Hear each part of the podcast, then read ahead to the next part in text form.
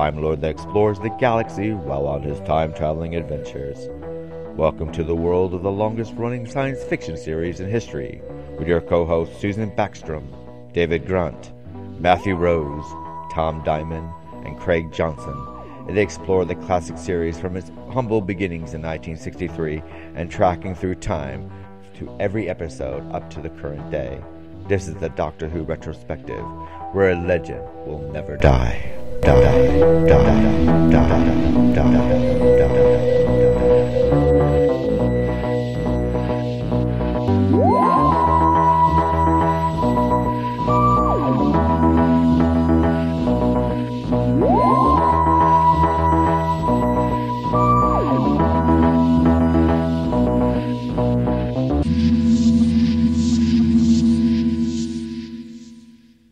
Merry Christmas from the Literary License Podcast. In this Doctor Who week, we'll be covering The Edge of Destruction from 1964.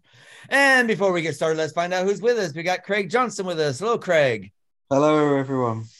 We got Matthew Rose with us. Hello, Matthew. Yes, it is freezing as Mondas, but that's a, but that's about two series um later on down the line. and let's find out before we get started. Let's find out what each of us has been up to, starting with you, Craig. What have you been up to since last time we spoke to you? Well, I've been getting to grips with my new job at, at work, so I'm trying to get my head around that. I'm working from home, looking after my mom because she had surgery, and I've been uh, binge. I binge watched um, Wednesday. Finally got through eight, all eight episodes. I thought it was a fantastic series, really enjoyable. Um, and yeah, love a bit of Tim Burton and the Addams Family. Mm. Uh, I, I sat there and say it's an excellent series, and Jenny Ortega is fantastic as Wednesday. Yeah. Yeah. and she's had she has quite the year actually. I mean, she was in X, which has done really well as far as horror movies go are concerned. Um, it's a film that has made like over fifty million dollars for a horror film, which is excellent. And then she also did Scream, the new Scream film as well. So she's had a good good year, our Jenny Ortega. So, and what about yourself, Matthew? What have you been up to? Oh, well, oh, excuse me one second. I'm so, so so sorry. I got a bit of a cough there and a bit because it's freezing here. Um, I had completed on Friday my five week course in admin, so everything's done. I've gotten um to wait for the final certificate. I did a distance learning for that, so I've retrained my skills. Um, I've retrained my skills on how to deal with people over the phone, how to deal with people in office. So basically, I've retrained a lot of what I have known, but some of it I've never done before. So it was it's been a great experience and it was just so weird on Friday. Nobody wanted to say goodbye. Well, that's good. That means they liked you. Oh yes, because I have a potential interview tomorrow to go back there. So it's nine thirty in the morning. I've got a meeting. That's the thing that I've got to slug out for. Mm. Oh, you'll do fantastically well. You'll be, Oh, you'll you. do well. Oh, thank And you. I'll send you the congratulations on finishing Yeah, good course. luck with that, Matt. Yes, thank you so much. I'll send you both the PayPal afterwards. well, uh, myself, um, I won second place in a short story competition now, and it's being um, that's going to be published in May, so that was quite good. And I just signed with a new um, literature agency in New York City. Um, my new literature agency is named Cindy Springsteen, and I just been commissioned to write a book, so I'm working on that and getting things ready for Christmas and trying to keep warm because it's bloody cold here in London. So, Oh Yeah. this, we, I forgot to mention the snow, Keith. yes, we got snow. We might have a white Christmas. God bless you, Bing Crosby. God bless us, everyone. Oh, and I watched the Muppet Christmas Carol, Keith, at um, the Prince Charles Cinema. It was like the 30th anniversary of it. And it was a Oh, version. I went there Yeah, I with my watched sister. the extended version of that on Disney Plus the other day because I had a mm. deleted scene from it. Yeah, it was brilliant. I used to know the girl who play who sings the solo in it. God, what's I can't remember her name now. Mm. I, I mean, I know her like it was 20 years ago that we are we used to hang around. But she played, you know, she has her solo song in that. And the reason why I knew her is because she played Eponine, and my ex used to direct Les Mis, so that's so I met her her through him. And of course, Ooh. what happens when you get divorced from your ex? It's like you can have your friends back. So, um, but she was really good. I quite like. I mean, she had a lovely singing voice, and I think that's one of the scenes that was cut, wasn't it? Was her, when the love is her, gone. Yeah, yeah, love is gone. Yeah, that's put in the extra version on Disney Plus. You can watch the song on its own or the full version of it put back in. Mm. And I quite like that song. So I, I whenever I watch it, I try to watch the extended version because I think her ver- her song is is quite a nice song actually. Yeah, um, the first time I've seen it because I've seen the original, and then mm. I've seen now, which is that technically is the original, which is quite nice for comparison. Mm. Mm. I quite like um, the Christmas Carol. I always watch every year is the one with Kelsey Grammer from Frasier. It's a musical and it has like Ruthie Henshall in it, and the guy from Rent, and Ally McBeal, and Jane Krakowski from, well, she was in Ally McBeal, and then she also was in that Tina Fey comedy.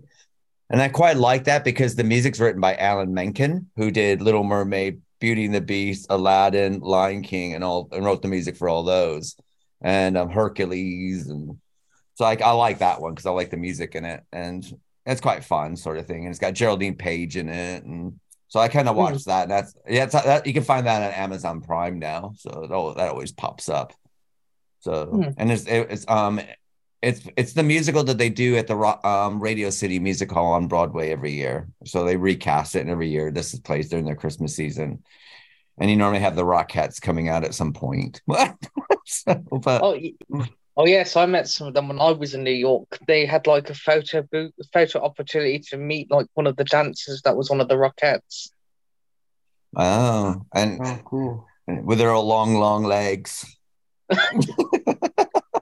yes, long, there was. Long legs. I think in the musical there was like um a picture of like a painting of an elephant that was trying to go up the stairs. I don't know how it got into the building, but somehow it got in many years ago. Oh my god, yeah. Apparently they had all this loud thudding. Nobody knew what it was. They thought it was an earthquake, and it was a baby elephant coming up the stairs. How does a baby elephant get, get into the rock? Music City, the uh, Radio City Music Hall in New York City. That's that's a that's a mystery within itself. So. yeah, yeah, and they've literally got Odd. the picture of it in Maybe. there, so you get to see the elephant in black and white coming up the stairs. Weird. oh. What we're going to do is we're going to cut to the synopsis of Edge of Destruction for Doctor Who and be right back.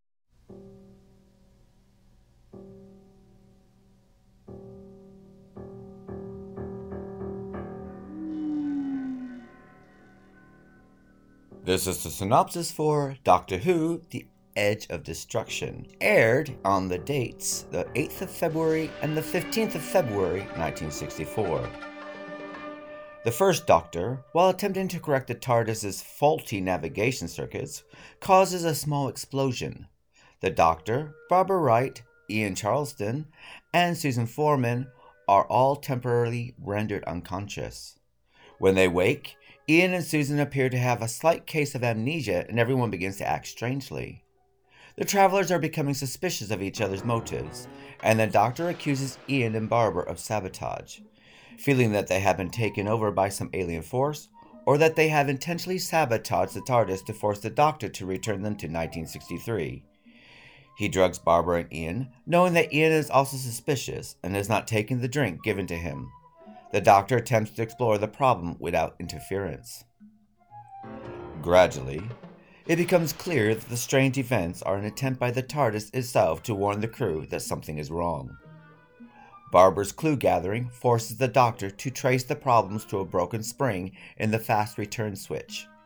The malfunction is causing the TARDIS to head back to the beginning of time.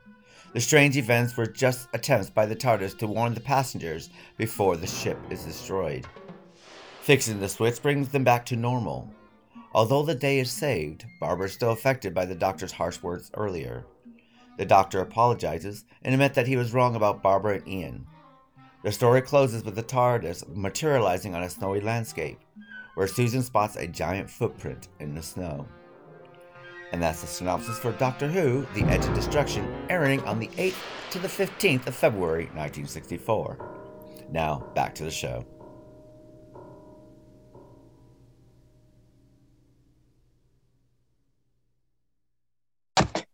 Hello, welcome back to the show's podcast. We're discussing Doctor Who, The Edge of Destruction from 1964.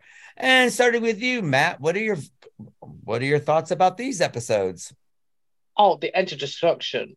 Now, if Doctor Who, I know they had stage plays many years down the line, but I would say this was the first stepping stone into Doctor Who doing a stage production. There was no true villain it was a great ensemble cast. They were all given something really strongly to do. Now, Susan, I mean, Carole Ann Ford, for people that say Susan could be a bit of a wet blanket because, you know, she lived a very sheltered life with her grandfather and all that. I viewed it was one of her better stories because Susan had like um the scissors, she was literally screeching. It looked something out of a horror movie it was really something that was quite psychological for a children's show back then. Um, the mastermind behind Edge of Destruction, um, I don't, I don't know what on earth he was thinking. You literally followed cave people, you followed the iconic Daleks, and then suddenly you end it on like this sort of mini trilogy where the crew have firmly tightened their bond after nearly killing each other, which is so funny to me. It's like they all have it's like you'd think it's lunatics inside an asylum when you watch them.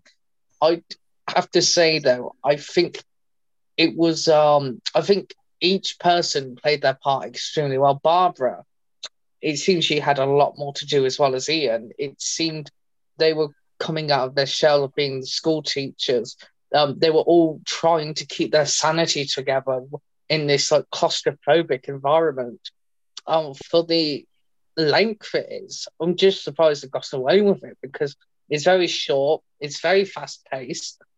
It's essentially something you can see with the newer series of Doctor Who, like, like um, the formatting now is like designed to be quick for the audience, and that was very quick for a 60s audience. I mean, for me, also, I think Hartnell, when he's going all like insane, like um, he suddenly looks like Doc Brown one minute because of all the sweat and the heat in there, it's his hair is like flying everywhere. It's just, it's absolutely, I'd say it's an overlooked gem for Doctor Who because people always go on about what's your favorite thing from Doctor Who. And I'd say I'd highly recommend The Edge of Destruction if you literally don't want a really long piece of a story that's dragging out too long. It's fast, it's quick, it gets to the point. The enemy in the TARDIS is literally taunting them. And it's not an enemy you can see, which is fantastic. It makes them all back crazy. And I think if I'd if I'd say to a person who's starting Doctor Who, I mean, as much as this might be controversial for people, but I would say unless you watch the pilot, like the opening of episode one, An Earthly Child, I'd say start with the Daleks, go to Edge, because I think that was more the strongest start for Doctor Who, more than um, more than how it actually started. Mm. What about yourself, Craig? What are your thoughts? Um, the Edge of Destruction. It reminded me of um when you get actors doing a monologue or a something together in a in a rehearsal type of thing um and they and they show mixed mixtures of emotions and you know the doctor was trying to um, program the TARDIS um, and try and control the TARDIS, which was a it was good because that's the first time you can see him trying to control the TARDIS. But then you realise the TARDIS has a mind of its own because it was going to basically take them to the beginning of creation until there was a big explosion on board. But the what Matt said as well um, it was quite chilling. You know, the scene with the scissors when Susan had the scissors and she started to lunge, and I thought, wow, that is pretty heavy going for a 1960s children's TV program because you know that looks quite violent. Um, but when she lunged towards Ian, and then Ian even he looked possessed almost, and he said something.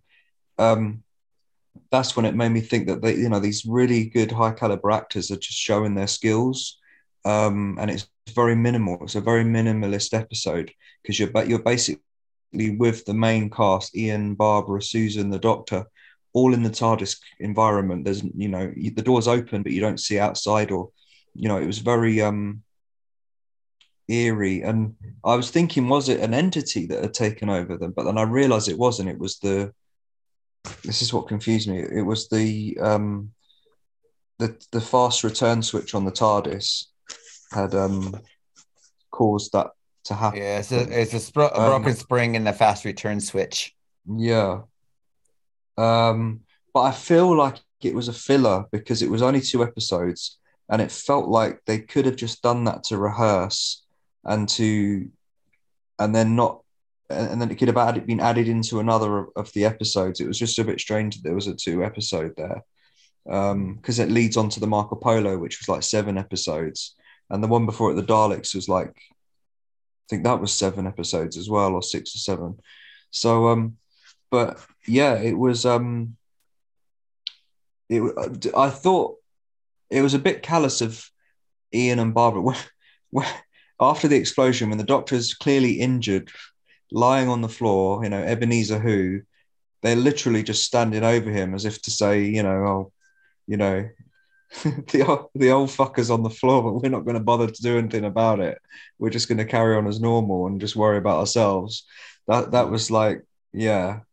Um, so it'd be interesting to see how that relationship develops and see if they then defend him and are they going to look out for each other and are they going to realize that, doc, that Doctor Who is actually a, a really good person or are they just going to try and continue to have them injured and um, like a you right sort of scenario or a tasty very medicine doctor that's what it feels like at the moment from what I could gather see what I took away from it is I think it's one of those uh, two episodes is that basically they spent a lot of money. This is probably an expensive show for the BBC at this time.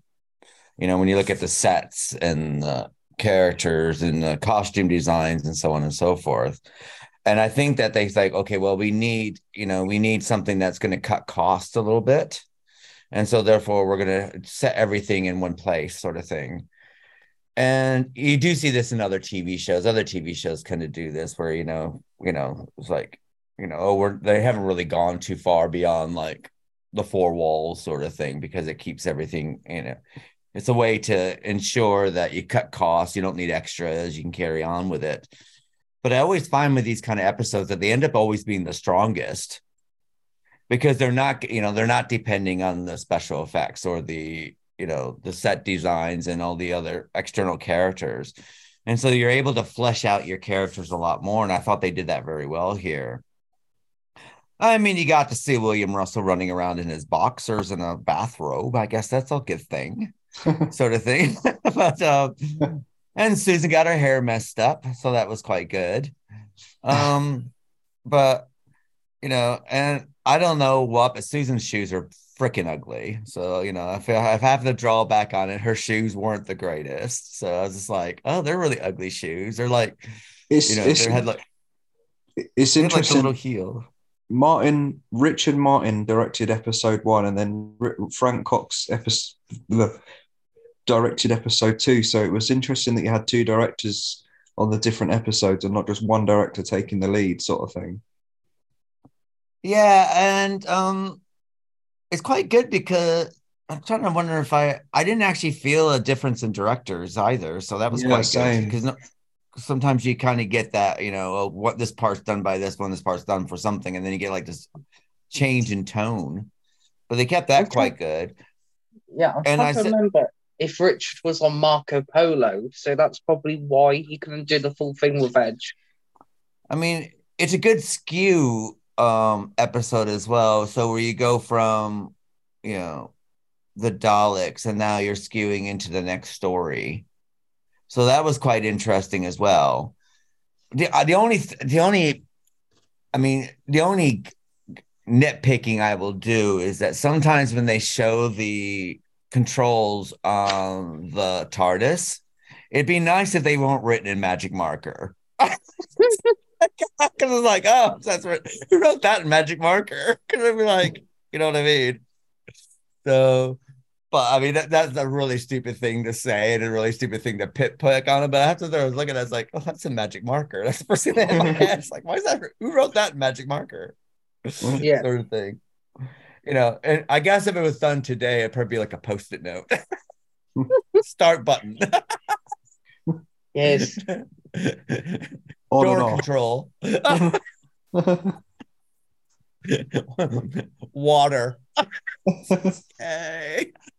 So, but I, you know, I, you know, I mean, I thought it was quite funny that you know the first doctor's running around with a quiche, a quiche pie plate on his head. You know, because it looks like you know the quiche pie plates, and you know how they have, you know, they're kind of like have those diagonal cuts all the way around, and then you take you push up the bottom of it because that way that way you have the quiche on the, the silver plate, and then you just have the rim around. And he's wearing the rim on his head, so that was interesting. yeah. Hmm. So, and I thought, oh, okay, that's an interesting look. I don't know how that's going to help your head, but hey, go for it. it's like, what's he doing with a quiche pie plate on his head for? So, but say, I mean, uh, but in all seriousness, I mean, it's good to see Barbara get some balls. I mean, she really is like, you know, she, I'm, and it's, uh, this is the first time she called the doctor on his shit. Let's be honest. It's like, Mm. really, you know, you kidnap us. We gotten you out of scrapes. You lied to us about, you know, to get us down in the city. You almost get us killed again. And then you think it's us going after you. Really? And I, I like that scene. That was a really good scene. Mm. She's like, cut the shit, doctor. I've had enough of your crap. it's like, don't pin this on us because you're an idiot. Yeah, You know, I, and I- think this is the, I think this is the time when Barbara was coming more out of her shell because obviously Ian is still trying to be peacemaker, and then there's Barbara wanting to get more in the action. Yeah. And to be honest, it's like I think this is the first time that we, you know, we see Barbara being true about everything. You know, it's like, you know, not just, you know, calling someone out is a strong thing to do because the only person who's called the doctor out really has been his granddaughter, Susan, really. She's called him out a couple times but it's quite good. It's like, you know, so therefore it's like Barbara is no longer the prisoner. She's no longer the person who's been kidnapped. She's like, okay, I'm standing on my own now. I don't need this crap, sort of Mm. thing. And I like that. And it showed Yeah. in real like.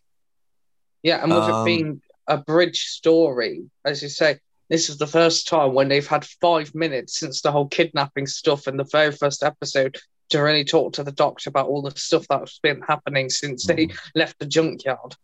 I mean, it, the only flaw I can see is uh when the exp when it's the explanation sequence is where they're trying to explain what's really going on, and it, and I, you know, I kind of had to watch that a bit twice to like really know what they were saying because I kind of got a little bit lost there. And um, but saying that, I mean, it is it makes sense, but but when they're kind of going into it, you're like, huh? Sort of thing. So it it took me a it took me a you know a, a second little viewing there for those that five minutes where it's like okay okay now I got it. It's like 'cause uh, I, I kind of got a little bit lost. Like so I had like that big question mark over my head going huh, but but it does make sense when I did listen to it. It's like oh okay I, I should and I think probably what I was doing because normally when I watch some stuff you know how sometimes your mind kind of shuts off a little bit. I think my mind shut off just a little bit. It's like oh but I mean, apparently this is um also they took their inspiration from haunted houses and ghost stories and stuff like that and added it to TARDIS. And I thought they did that quite well as well. Mm. You know, like Phantom, you know, like um Ghost in the Shell, or you know, the Japanese would take on about ghost and machinery and um, you've seen a lot of Japanese horror, so that's quite interesting to see something like this done before all that became in vogue back in the 80s until now. So I thought that was quite ahead of its time, really. Anything more to add about Edge Destruction? Because there's so many episodes in this in this story arc. Are you looking for a graphic design that will take you to the next level? Or something that shows confidence within a growing market to help you stand out amongst the crowd? Amazing Designs gives consistent and on brand designs whether you are looking for something conservative or you want to let your imagination soar. They bring professionalism to a high standard and they're able to visualize your ideas and give them that extra edge. Working one on one with their designers will give you a design that will live up to your expectations and more. Affordable, expert designs for all occasions, whether it's logos, brochures, or whatever you can dream of. Amazing Designs is your to go place for creativity and hands on expertise. Try Amazing Designs today. Contact them via email at amazingdesigns505 at gmail.com. That's amazingdesigns505 at gmail.com or reach out by phone at country code 1 805 203 0427. We love them so much here at the Literary License Podcast that we use them ourselves. But I'd rather be different than be the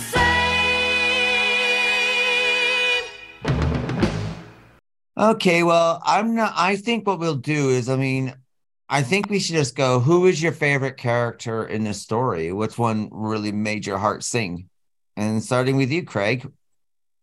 Probably Susan. I, I liked she was when she got possessed. She she played it really well. It was very believable, and um, it's good to see a different side of her. And yeah, seeing her with a knife was quite shocking, and um, yeah, she you know not the normal Miss Goody Two Shoes you know that we're used to seeing. There's some long scissors that she had. Yeah. Some long scissors.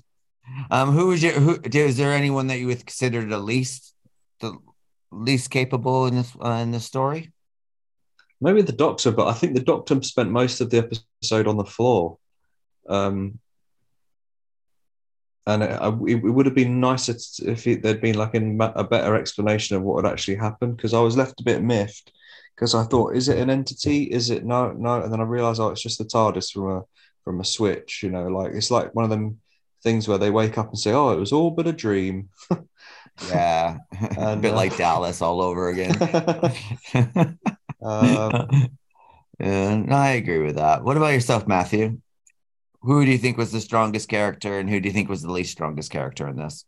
Well, as you know, when we keep um doing like these um these reviews, I keep leaning more towards Susan the most because series one is definitely feels the strongest for Carole Ann Ford. But at the same time, when you come into the next series, you can ultimately see why Carole Ann Ford decided it was time to go.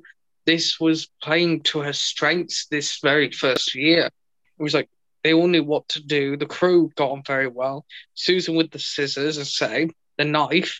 It just like it's like you see this frightened child not knowing what what to do, and yeah, I- would agree the sentiment about the Doctor. It is Doctor Who, but you could definitely tell that how early days it was. They didn't know what to do with him because they were changing the format, as you can tell on a weekly basis. So he was knocked out unconscious like someone who was in the pub. It was just him on the floor. Nobody. It's like they didn't really bother what to do with him. It was like, it was like the companions seemed like they were the stars of the show this week, and the Doctor was in the background again. mm, Mm, I agree with that. My favorite character has to be Barbara. I mean, see Barbara finally come into her own and not just be a victim. I quite, I quite like that. I think Susan was excellent um, as well, but Barbara for me, when you know when she told the doctor off, I thought, I thought I was like kind of rooting for her, like good for you, babe, get on with it, babe, sort of thing. So I quite liked her a lot. The doctor, there's like a for me, there's a slight disconnect because in the Daleks, it's kind of like he was softening. And in this episode, he like hardened again. It's like, and I'm thinking to myself, like, what in the hell happened before between you being knocked out and then the previous storyline? Because he was softening, and now now he's like hard and bitter and brittle again. And I'm like, I Well, always this- wondered on that note if this was supposed to be straight after the caveman story, but they they had to swap it for the Daleks. mm. and I mean that is possible, you know. but then again, if they were swapping it, I mean, the, this ends with them in the snow, which is the next storyline. So, so Oh, they're like in the original scripting for it before it actually yeah, was it, filmed. it's it's possible, sort of thing. Um, but yeah, it, uh, or you know, maybe maybe this had a different writer than the ones previously, and maybe they just got okay. Well, the doctor's going to be like this, and then because they write these, you know, they write these stuff ahead of time anyway. They don't write, you know, this is not like American television, you know, when it when it comes to BBC or or like EastEnders, where but basically like in American television, what happens? You have a, a staff of writers, and as the show, you know, as the show's going on, they got these people writing, and then basically like, okay, well, this is working, so we'll move it this way, and you know that, and that's an ongoing process. Where it comes with the BBC, everything's kind of written like the whole season is written in advance before they even start filming it.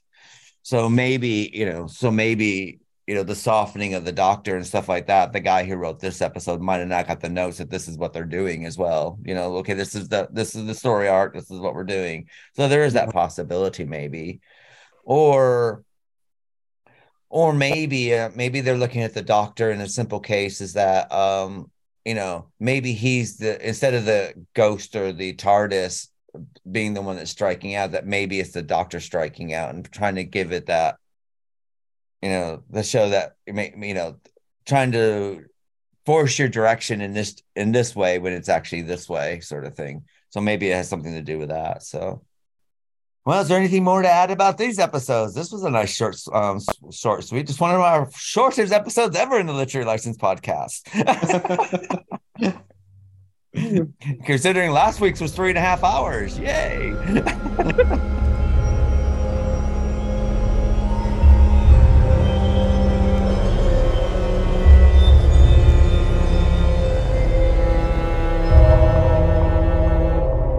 the end of the Literary License podcast. Next month, we'll be covering episodes that have been lost or deleted from Marco Polo, which were episodes covered from 22nd of February to the 4th of April, 1964. Next week, we'll be doing our make remakes. It will be West Side Story, the 1961 original, and the Steven Spielberg 2021 remake. And our M&M, of course, will be doing everything with the co- holiday Christmas cheer, with Eating Raoul about killing off swingers and turning them into dog food, and the musical by Terry Trey Parker and Matt Stone from the people who did South Park called Cannibal the Musical, which is fine for a nice holiday festive treat.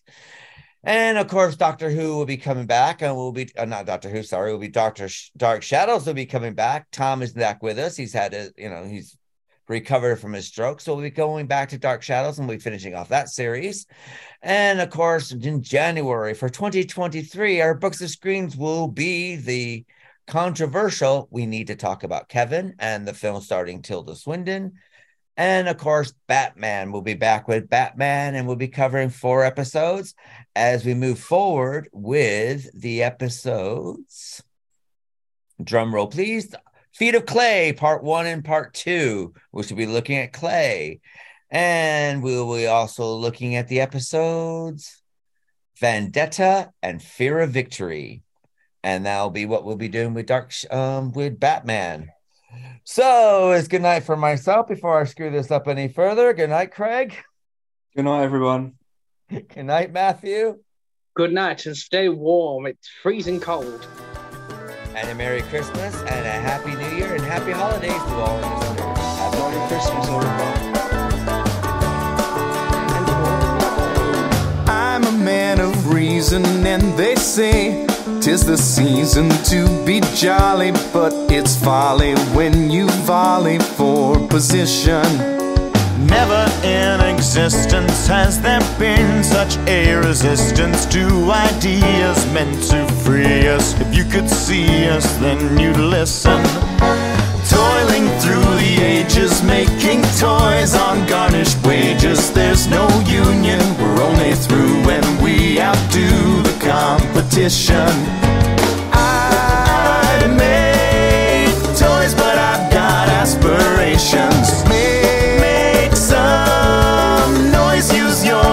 Imagination. Girls and boys, before you wish for what you wish for, there's a list for who's been naughty or nice, but consider the price to an elf. A full indentured servitude can reflect on one's attitude, but that silly red hat just makes the fat man look outrageous. Absurd though it may seem, you know I've heard there's even been illegal doping, and though we're coping, I just hope it's not contagious. You try to start a movement and you think you see improvement, but when thrown into the moment, we just don't seem so courageous. I make toys, but I've got aspirations.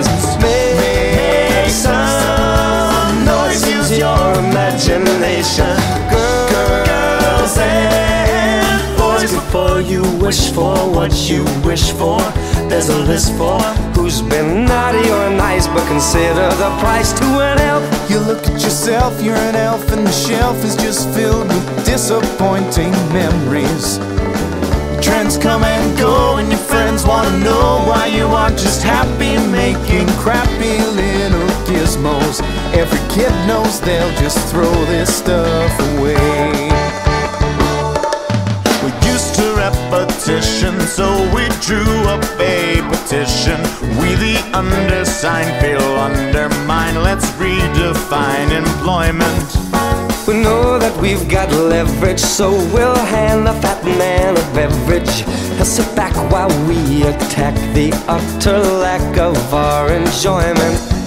It may be tough to swallow, but our threats are far from hollow. He may thunder, but if he blunders, he may wonder where the toys went.